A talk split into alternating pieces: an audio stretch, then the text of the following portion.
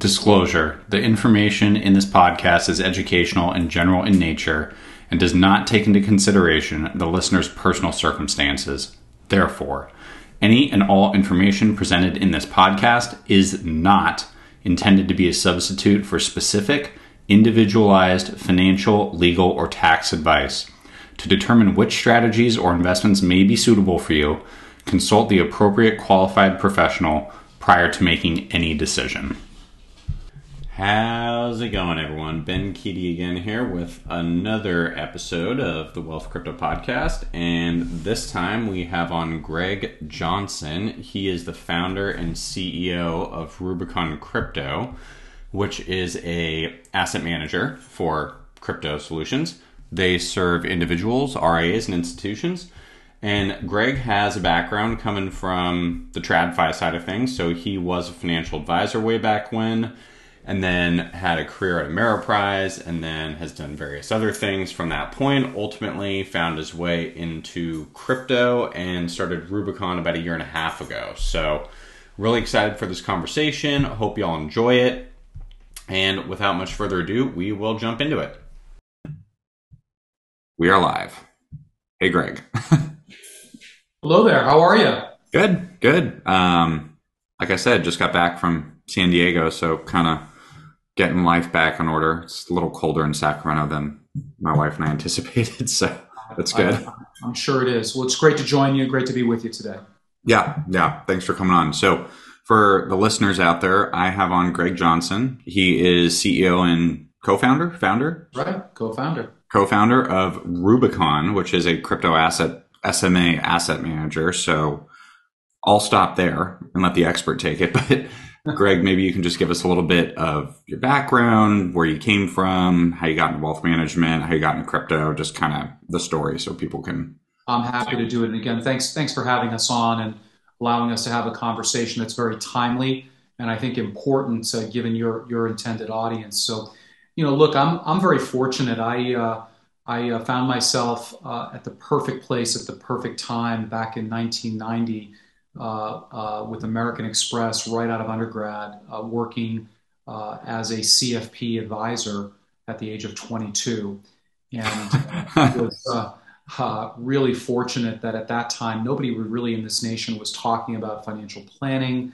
Nobody was talking about fee for advice. And so I just happened to be, you know, at one of the, you know, the top brands in the world. What I didn't realize, and I really came to appreciate later, is I also found myself in Boston which was at the time a powerhouse office for American Express, uh, with the number one office and the number one manager. And you know, if you're smart enough to be dumb enough to follow really good systems and then work 100 hours a week, yeah, you, know, you can build any business. To be honest with you, and I, I was uh, like I said, in that right place, right time, and then you know, put the elbow grease in. And I built a very, very large practice with American Express uh, ultimately, I, I, divested and I sold my practice at the turn of the century, uh, became an executive with them, uh, rose very steadily, uh, and was a senior executive before, during, and after the spinoff that became Ameriprise Financial. So I am in the digital asset space one of those TradFi, CFI you know, people uh, that everyone loves to love to hate. Yeah, it's not a bad thing.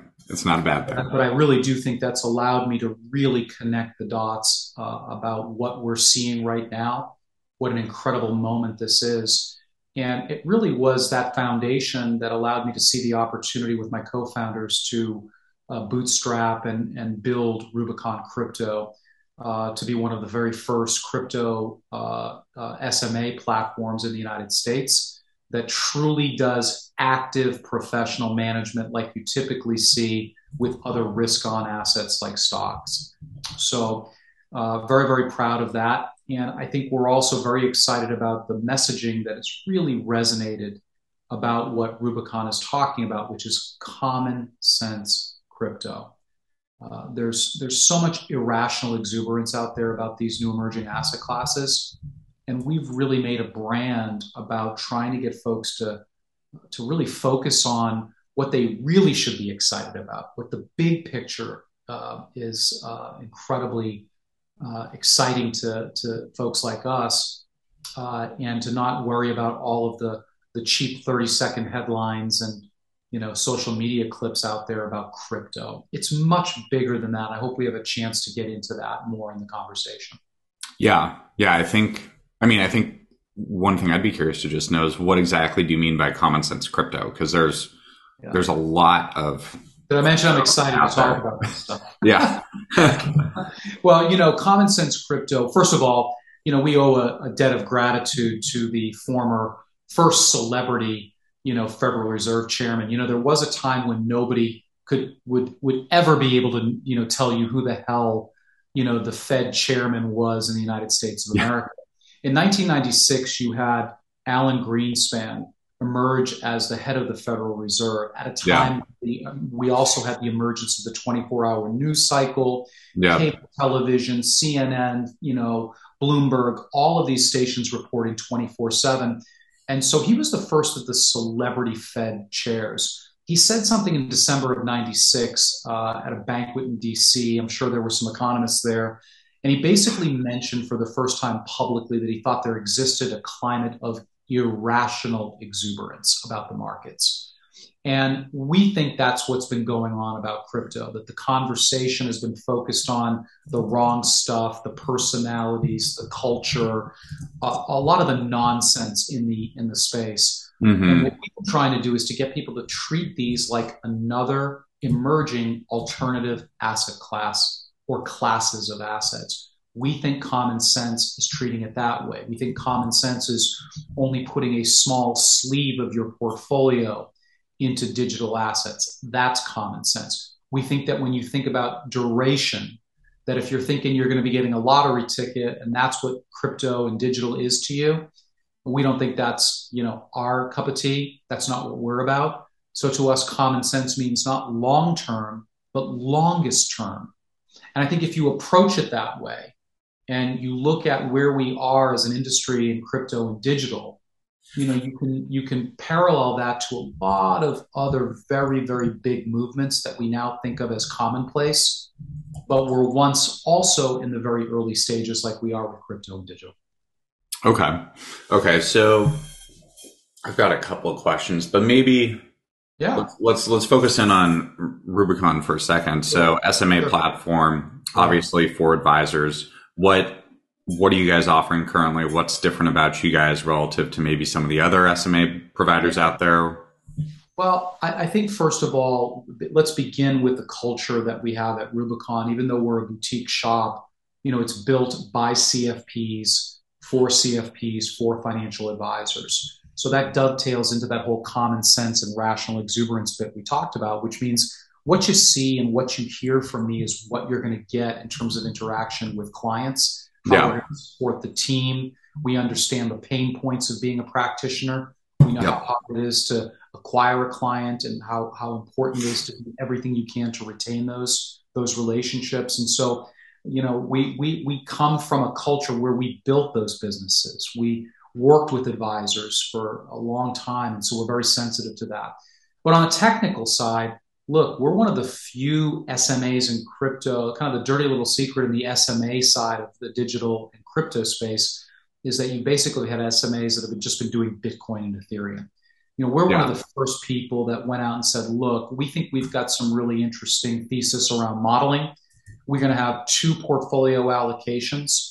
One is going to be an entry level that is going to be more large cap oriented for the for the space. So there's no blue chips in crypto or digital assets. So we like to refer to them as powder blue chips. These larger, more established um, use cases that are commercially viable, mm-hmm. make money already, and are seeing you know very strong tokenomics. Uh, on the other side, we have another portfolio, and by the way, that first portfolio, that beginner portfolio, is called uh, Brooklyn Bridge with a nod to leading Wall Street. And then we okay. also have one called Golden Gate. And our Golden Gate Bridge portfolio is uh, metaphorically, you can imagine leaving Silicon Valley. So it's all of the newer projects. Okay. Projects have everything to do with Web3, metaverse in some cases, or very importantly, a big, big part of the ecosystem has to do with the decentralized applications or dApps. Mm-hmm. I think that's where some of the serious opportunity is over the next five to 10 years. Okay. Okay. So, so we actually do professional management. We do act yeah. management. Uh, we have uh, established research collaborations to help inform and evolve our thesis with mathematics departments in some of the finer universities. You know, we've done that in a way so that we can uh, not be in an echo chamber like so much of the crypto industry. We've surrounded ourselves with uh, regression geeks, not blockchain geeks that yeah. bring bias, you know, into the discussion. These are the things that also speak to common sense in our view. Mm-hmm. Okay, so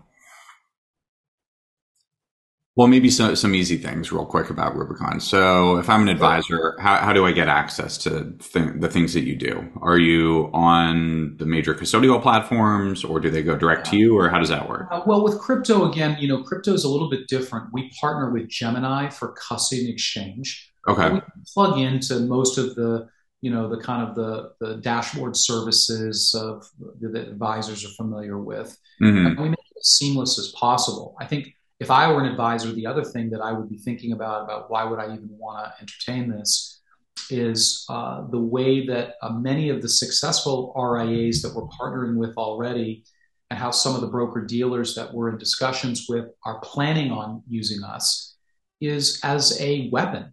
In other words, we can actually be one of the the key pieces of a marketing strategy when you think about the uh, uh, the challenge of acquiring new organic clients and bringing on new organic assets under management, there are few topics other than uh, crypto and digital assets that will put butts in a seat. And so, yeah. whether that's in a digital format or whether or not that's in person, we're doing things across the country that are driving in new people into advisors' practices. They're curious about these topics. They, they very quickly realize we're sober. Uh, we're not crypto maximalists. They realize mm. that we're deeply connected in DC. They appreciate the fact that we contribute. They, they, they appreciate the fact that we contribute to organizations that are establishment like the Bretton Woods Committee uh, and the IMF and, and so forth. And we're mm-hmm. looked at as a thought leader. And so, very quickly, we're able to reflect well upon that advisor, giving them the very rightful impression that they're thinking in a modern way, that they're current, and that they are open minded to what the future of money and finance is really all about. And that, that really is what's going on right now. Yeah. So, you know, the thing that got me really into crypto was not even, I guess I had a couple of buddies who were talking about it, but it was yeah. more it was more that future of money topic because yeah. you, you, talked about it earlier, like celebrity feds, like who who knew who Greenspan or Volcker or Yellen or you know Bernanke, like who knew? Why would you know these people, right? But what I what I learned is just how money actually works, and I guess I'd be curious to know, like when you're talking with advisors, do you have this conversation a yes, lot just on the yeah, what a great, that's a great segue for two things, if you don't mind, if you want to indulge me on two different yeah. uh, tangents. The first is, you know, look, I had the privilege to speak um, during the IMF annual meetings in Washington about two weeks ago from the time of this taping. So we're wrapping up October here right now. And uh, I was on a panel with a former head of the Federal Reserve Bank of New York, a celebrity professor of finance at NYU. It was moderated by a woman who's on the board of governors at the Bank of England. And then clearly I was there to bring down the median age and median IQ. but, uh, but, but, in all seriousness, um, what was fascinating to me is how much over the last two years the establishment, finance, and central banking community has become quickly from going from indifference to actually becoming more and more fluent about these subjects, more yeah. and more conversational and fluent in the topics that are around decentralized finance, crypto, blockchains, uh, all of these, you know, kind of vernacular that people that are in the industry take for granted. But this is an important, uh, I think, uh, leading indicator that I think would surprise many in the crypto world just how much these really, really uh, accomplished bankers are now paying attention to the space. One of the things I'll share with you now, I said then, uh, was that I think it's hard for people that take great pride in what they did as Fed employees or yeah. Fed or are on board of governors to realize just how much trust and confidence has been eroded over the last dozen years. When you think about whether it's fair or unfair to blame central banks on the financial crisis, because I don't think it's fair to blame them for that, they're pulled into the same undertow. But I will say this it is very fair to blame central banks for missing this inflation uh, uh, window that we're in right now as badly as they did. And um, in, the, in the world of social media and the world of 24 hour news cycles, everybody thinks they understand Fed policy or that they understand who's to blame or you know what Powell is doing or not doing.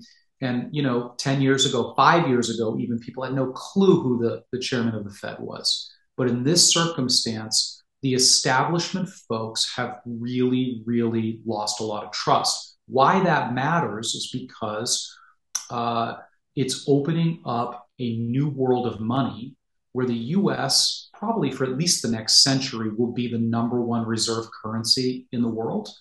But it won't hold a 98% market share like it does right now. More and more, this erosion of trust is leading to nations and other economic entities not relying on the US dollar as the reserve currency. And it's happening very slowly, but it is most definitely happening. And this is hard for the establishment industry to understand. Just like when you talk to financial advisors in other countries, they have a very different, more accelerated or open minded view of digital assets and crypto than in the United States. We have this incredible privilege, right? American privilege yeah. of living in a country where we've been number one as far as a reserve currency. Our economy has been the largest in the world, blah, blah, blah. And so you know, I still come across uh, people that ask the question, how the hell can Bitcoin or crypto be worth anything really if it's not backed up by the government? this is still a common, common refrain, you know, and and it is a good question to ask, even if it's asked in sometimes a snarky way. Okay. Sure. Yeah. And what I think, uh, what I've tried to do, both with financial advisors and for individuals, is to get them to understand one how privileged that question is that if they lived and grew up in venezuela argentina israel you wouldn't be asking that question. you wouldn't be asking that question because you would have lived in a period of hyperinflation. Yeah. And you would have walked into the supermarket instead of dealing with we what we are right now like i did yesterday. I'm like i can't believe how much this mayo costs right? To to it's now 70% more day over day yeah. That's what most of the world has experienced this this century, not a hundred years ago. Well, it's this happening century. just right now too, like in the last year. Like I was right reading something the other day that the IMF or one of the you know UN or something is tracking like um, yeah. currency collapse for a lot of actually emerging nations right now. Like it's you know this rise in the dollar is dangerous for a lot of the world. Well, that that's a hard lesson that has proven to become a lot harder. It's always been a casualty of pegging to the US dollar is that when we make decisions to advance our own economic well-being at a central bank level, the trickle down isn't equivalent. Yeah. The implications are exponential to those that have pegged with us. Yeah. So that's a that's an even bigger subject, but you're you're 100% right on that. What I've argued to them is uh, to think about the fact that already today Americans participate. I'm not talking about crypto, but I can make a case that most Americans participate in a currency system that is not backed up by the government. And at first, people will protest, and I very quickly can catch them. And so would you like me to elaborate on that? It's kind of uh, well, I mean, I love where this is going already. Because um, for somebody who's not a Bitcoin maximalist, this is definitely kind of one of the key arguments of Bitcoin maximalism for sure. Um, yeah. yeah. But I think my question, and I've been exploring this since I started this podcast, is what has been your experience working specifically with advisors around do like did they know the history? Did they understand the monetary system that they were ultimately building their careers on? Or is this whole like the fed is egregious printing money out of nowhere they're debasing the currency is all this new to them? That's a great yeah we we, we need four po- podcast episodes for that one. Yeah. But no listen this is my opinion but it's an i think it's an informed opinion. And um, I think what you have is in any profession, you have an elite level of practitioner that is in constant learner mode. Yeah. They're constantly questioning, constantly challenging.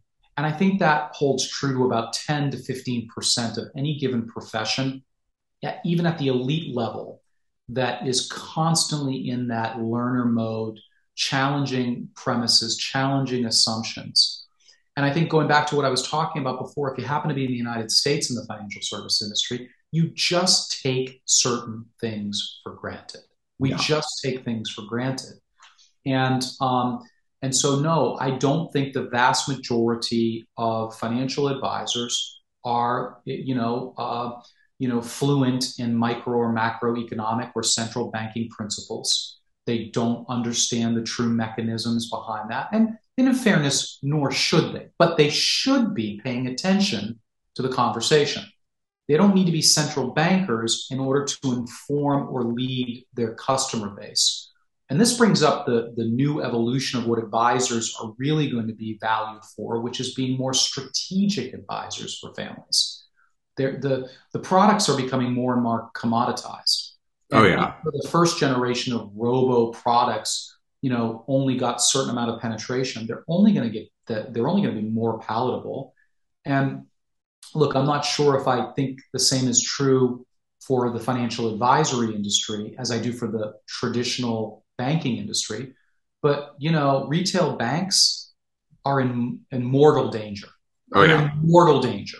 Yeah. And I think if the advisory industry isn't careful, uh, you could make a compelling argument that the same is true for advisors.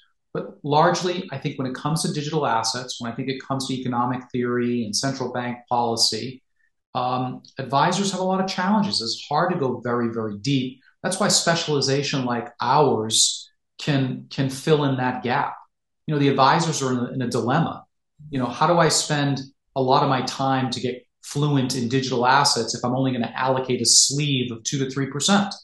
By yeah. the way, that's what we think. That's all we think they should be doing. Yeah. Now, we, think that virtually every client that has equity exposure ought to have digital assets at this stage. Yeah. For a, a million reasons. But we only think that allocational or that sleeve ought to be around two to three percent for the wide, wide majority of those clients, those households. So, so uh, how do I spend all my time to be fluent at this if I'm only going to allocate two to three percent? Well, there are strategic reasons for multi generational planning, wanting to yeah. retain the next generation of clients that inherit inherit the money, but that's not on the on the on the front burner for most advisors. So what we can do is provide a solution to that dilemma because they don't have to be the subject matter expert, just like they don't have to be the subject matter expert on real estate or commodities or, anything else that they might allocate that falls yeah. in alternative asset classes like we do. So yeah. yeah, so we're trying to we're trying to help them with that, right? They don't have to do the heavy lifting, but they do have to be able to identify and present other subject matter experts that allows the advisor to maintain their primacy. And that's something that's important. Yeah, it kind of gets into the evolution of the advisory relationship because I think you're totally right. Like, gone are the days where you could be a Morgan Stanley and be a stock jockey and, you know, yeah pick, you know, your your GICS sectors and allocate to all of them, and that's what you do. Like if you think you're going to be better than BlackRock or Fidelity or any of these other managers, like you're high, right? Yeah. So, but the, I think the challenge gets into like if you're supposed to be, you know, like to borrow a sports analogy, like the manager of a baseball team and pick your yeah. pick your positions. Yeah. You know how how do you, as an advisor, really do that? Particularly when your choices are endemic, right? Like there's the crypto digital asset side is blowing up, but if you're just even trying to allocate to emerging markets, like you've got a million managers. Like how do you evaluate those? You know? Yeah. yeah. the only the only counter to that, I said, look, it's it's it's a constant dilemma. I think the industry has always had. You could argue yeah. that it's harder now because of the, the bounty of options, or you could argue it's easier now because the technology you know, should allow you to do research and deploy your thought process and your own thesis more readily because of the technological advances. when you think about all of the different marketing solutions to help a practice grow, when you think about all of the other ways that you can offload key advisor tasks to other, you have actually more time now to either service clients or uh, take on new clients than you ever did before. So, yeah. on the one hand, I think it's really just important for advisors to make sure that they have a strong thesis around how they want to approach their role as a fiduciary, as a steward. Mm-hmm. Once that's the case, um, there is a process, and depending on the scale of the practice, you build out people to have functional responsibility for those things or you uh, compartmentalize your own time as a sole you know practitioner or in a smaller team to figure out you know what's going to what's going to happen. What you can't do is you can't miss big things. So whether or not it's the estate planning that the client expected you to help them with whether or not it's uh, you know any number of tax matter that of course, uh, you know, financial advisor can't provide tax advice, but you get the idea. We've long dealt with that conundrum. You have to be fluent if you want to create value on, you know, where are the places that you know we can optimize and um, so forth with respect to a tax a tax strategy. Um, and I don't think advisors can afford to miss on digital assets. Again, yeah. it's not being a crypto maximalist here the question really becomes do you or do you not believe that we have achieved our absolute peak of technological innovation as human beings? Is this it? Is particularly, this it? particularly around money, right? Money right. hasn't changed. Correct, in... correct, correct, correct. Yeah. So, so this is it. This is all we're going to do. And I think if you if you've come to that conclusion, you know, we'll just agree to disagree. So yeah. if you check that box, then the question is, do you believe that a significant portion of the innovation of technology is going to find its way to digital.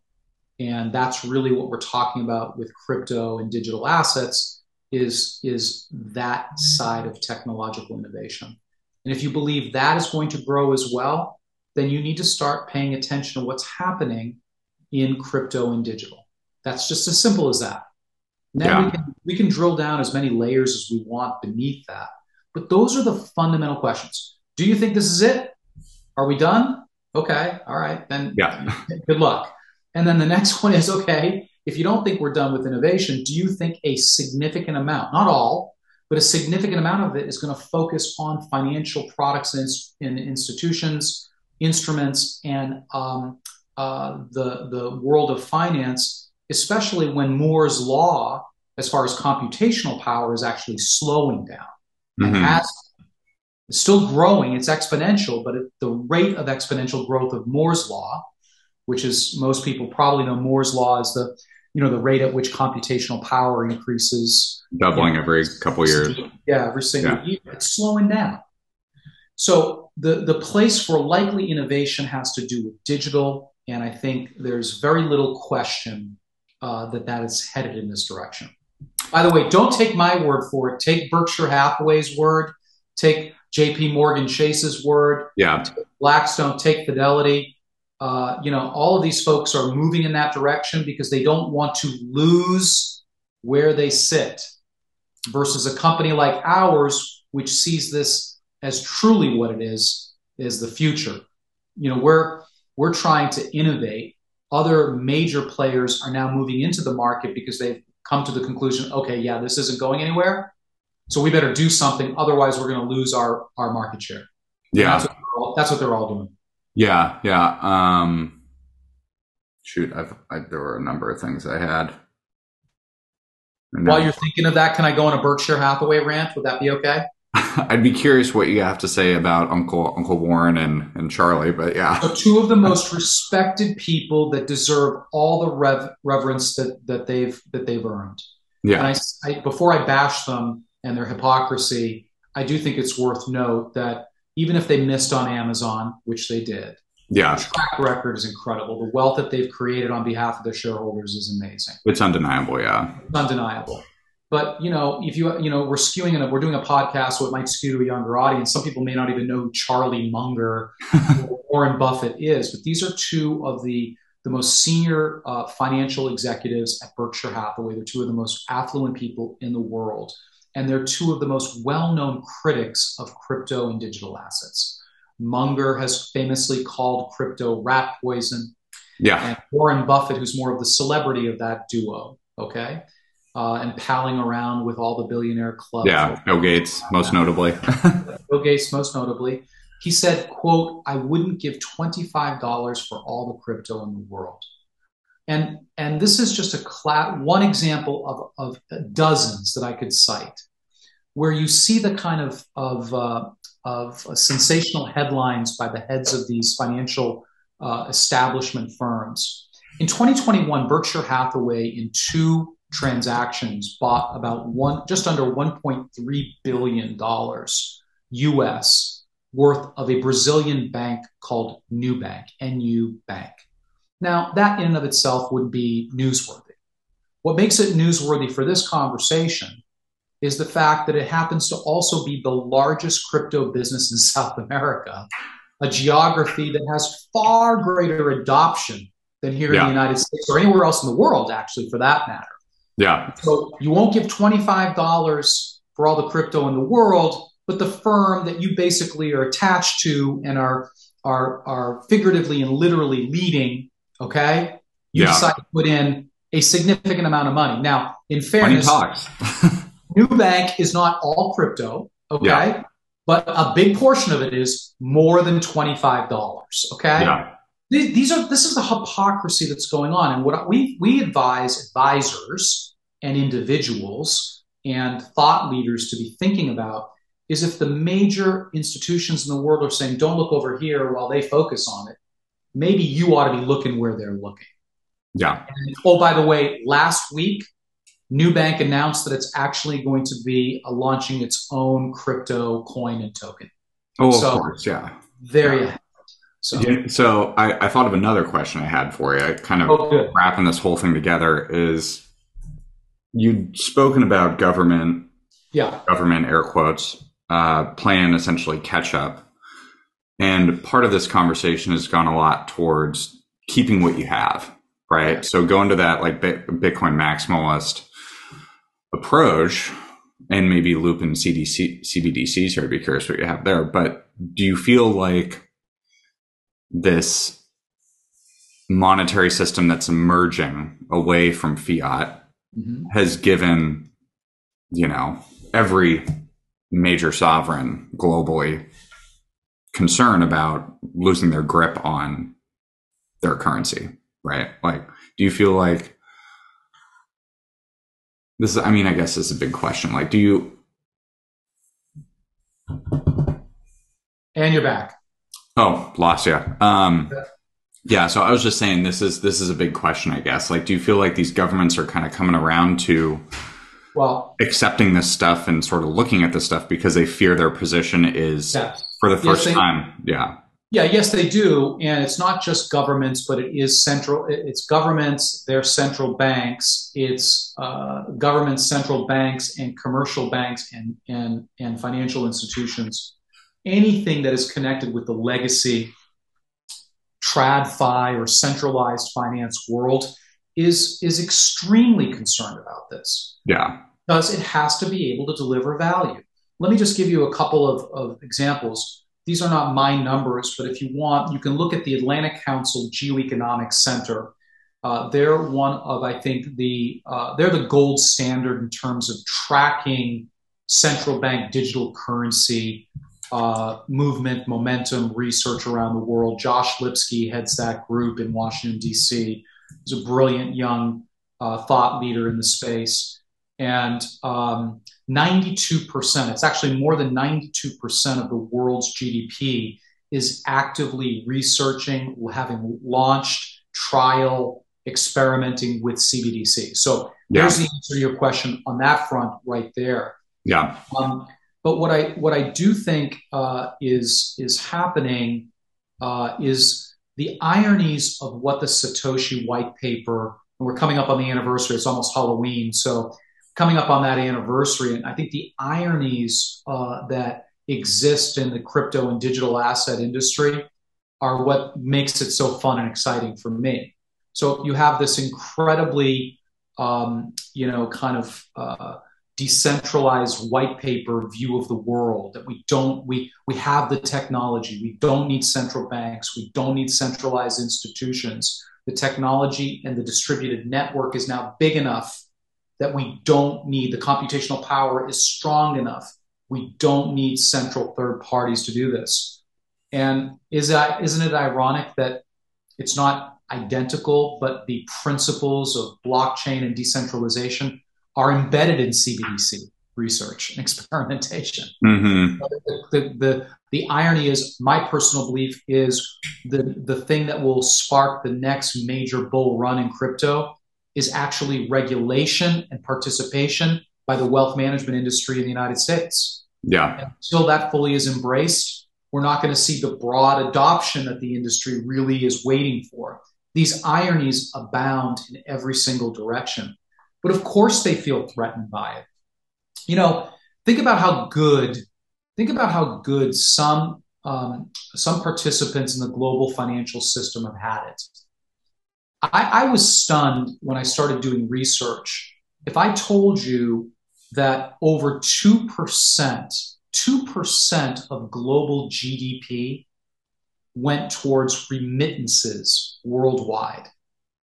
Uh, it, it, blew me away. You'd yeah. be like you, you're like, whoa, two percent of the total GDP of the world is connected to the exchange of money being sent from one country to another. Now you can just transfer. And, and, and with the wallet to wallet. That's correct. And so th- these institutions that have that have owned this space have been charging. Many of these people are sending small amounts. Yep. There are no breakpoints they're getting fleeced. On average, the, the, the fees to move money in that regard are in excess of 9%. 9%. Yeah. It's, it's, it's, it's unconscionable. And it's yeah. gone on for decades and decades. And this doesn't matter where you are on the food chain. Uh, it's a stunning uh, lack of value that's been uh, created, and and nothing has changed on the remittance and the movement of money and cross border payments industry for decades. With all the innovation, with all the tech, nothing has changed and they've printed a mint, these businesses. So, of course, they're panicked. They see for the first time being disintermediated. Yeah. You have an entire banking ecosystem from the BIS, the Bank of International Settlements, which I'm sure most financial advisors have never heard of before. It's a really wicked big deal, as they say in Massachusetts. Okay. It's yeah. a wicked big deal. And guess what they do? They're the bank of international settlements, which ultimately is completely, completely jettisoned in a world of nothing but CBDCs and digital assets. Yeah. You're talking about the the the, the, the pillars. You know, you, you brought it up earlier, uh, but banking and finance isn't just one of the oldest industries I argue it's the original profession. It's not. It's the oldest profession compared to the other one. yeah, compared to the other one, actually. yeah, some people aren't actually interested in that sort of exchange, but they do need to do banking. Yeah, they do need to have an exchange for their money, and so that's what I would I would observe. Interesting. I'd love to maybe get a referral for you on the CBDC topic to somebody who can speak at length about it because the I'm sure there's advantages to it for sure, but the authoritarian 1984 route for CBDCs seems very clear to me. Yeah. Um, and I, well, it is, is in China. It oh, is in sure. China. It is in. I think the answer to this question is what's plaguing the interest industry right now. And Trust. well, it's that, and and Ben, it goes deeper to that and this isn't one of the quotes I hate, I often hear, and I was just in New York at an institutional investor conference. I heard somebody say it again, I took exception to it. Somebody about my age, I'm old. And they said, we need to get some adults in the room. I think that is just ridiculous. Yeah. And I'm like, really? Is that what we need? The same adults that were there to watch the world melt down in the financial crisis, more of those adults? Knock it off. I think I think what what what is needed is regardless of how old you are as a lady or a gentleman in this industry, wherever you are, binary, the whole deal, whatever age you are, what the industry needs now is two things. a sense of professional maturity beyond your years, period. And secondly, if you're in the if you're a technologist, if you're a coder, step up your game. Because the the the absolute embarrassing uh, list of exploits that are remedial. The the you know if there is such a thing, there is a good hacker community, and yeah.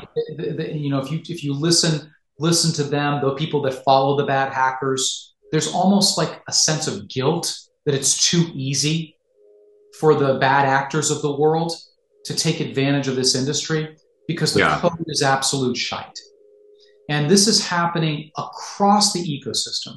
Huh. So the time has come where people need, if you are a technologist, you need to think with more forethought about the code that you're writing, whether or not it's it's an ecosystem of code, whether or not it's one specific uh, um, smart contract, whether or not it's a protocol based uh, um, platform that you're working on.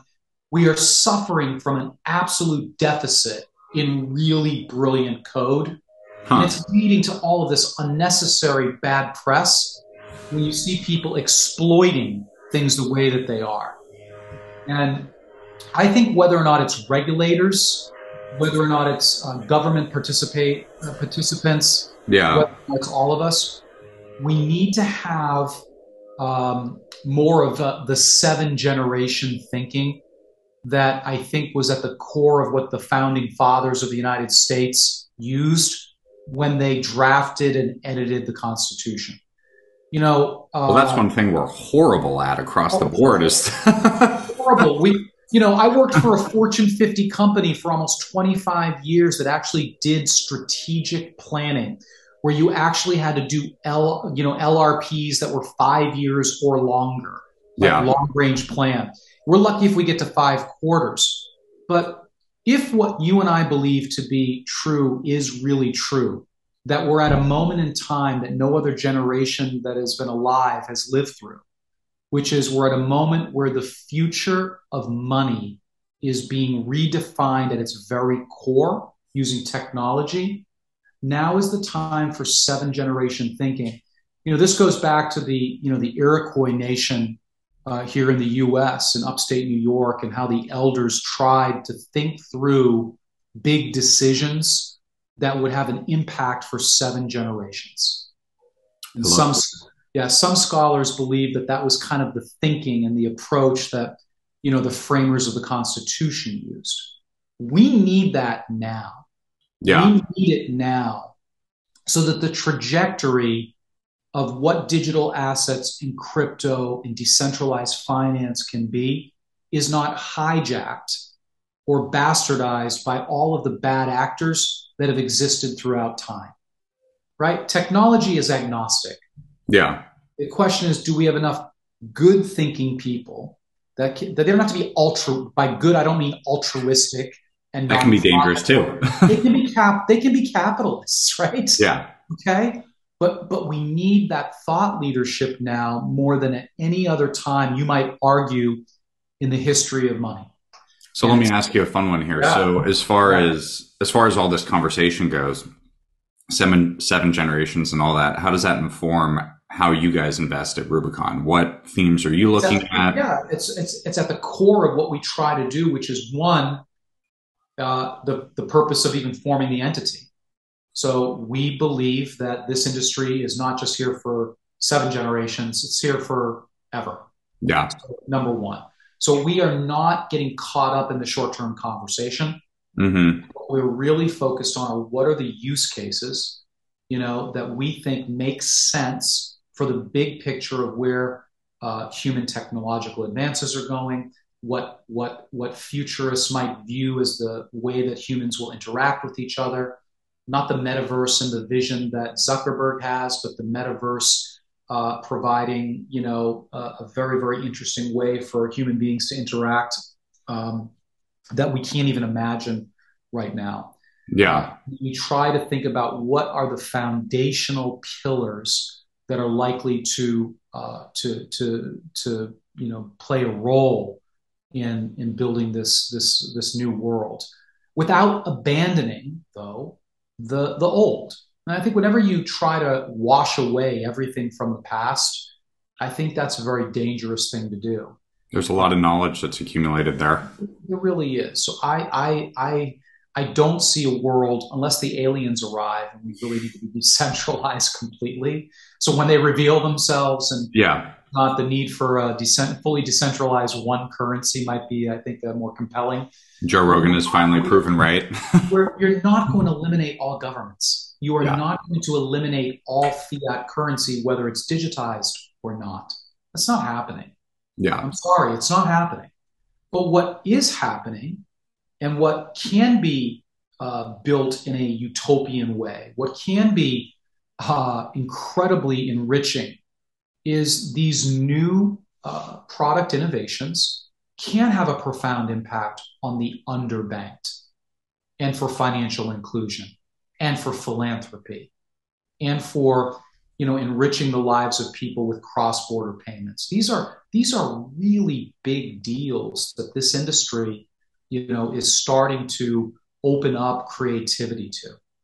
And that's what's exciting about it you know uh, you know what do you think about uh, some of the other things out there like ident- like your identity or like um, one that i personally would be fascinated by is uh, just voting?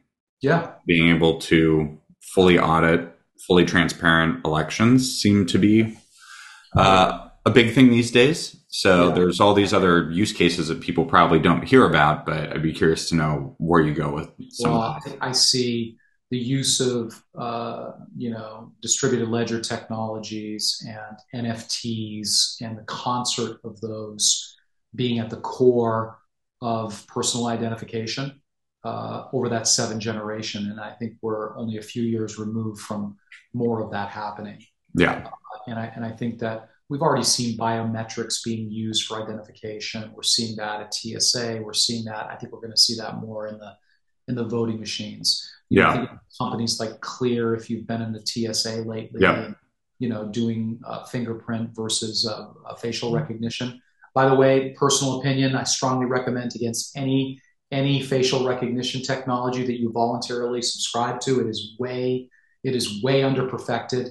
It is not is not where it needs to be. But this is the this is something that you just teed up. It's inevitable, and I think that blockchain technologies and uh, uh, many of the tokenized ecosystems are going to play a role in that. So let's assume you have all the data for human beings in the world on the blockchain. How do you optimize it?